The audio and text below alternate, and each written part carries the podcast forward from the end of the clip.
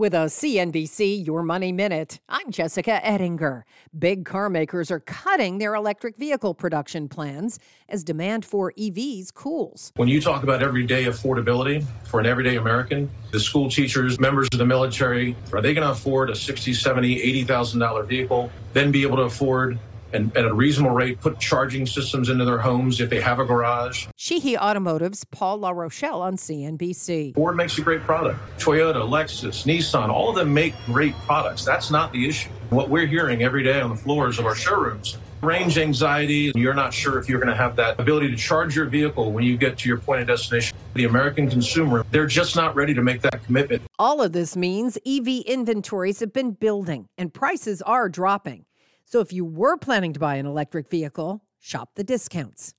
Lots more on this at CNBC.com. I'm Jessica Ettinger, CNBC.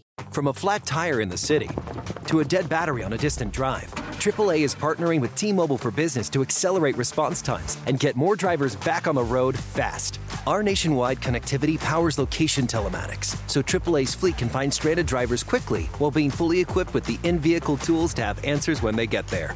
This is elevating the member experience. This is AAA with T Mobile for Business. Take your business further at T-Mobile.com slash now.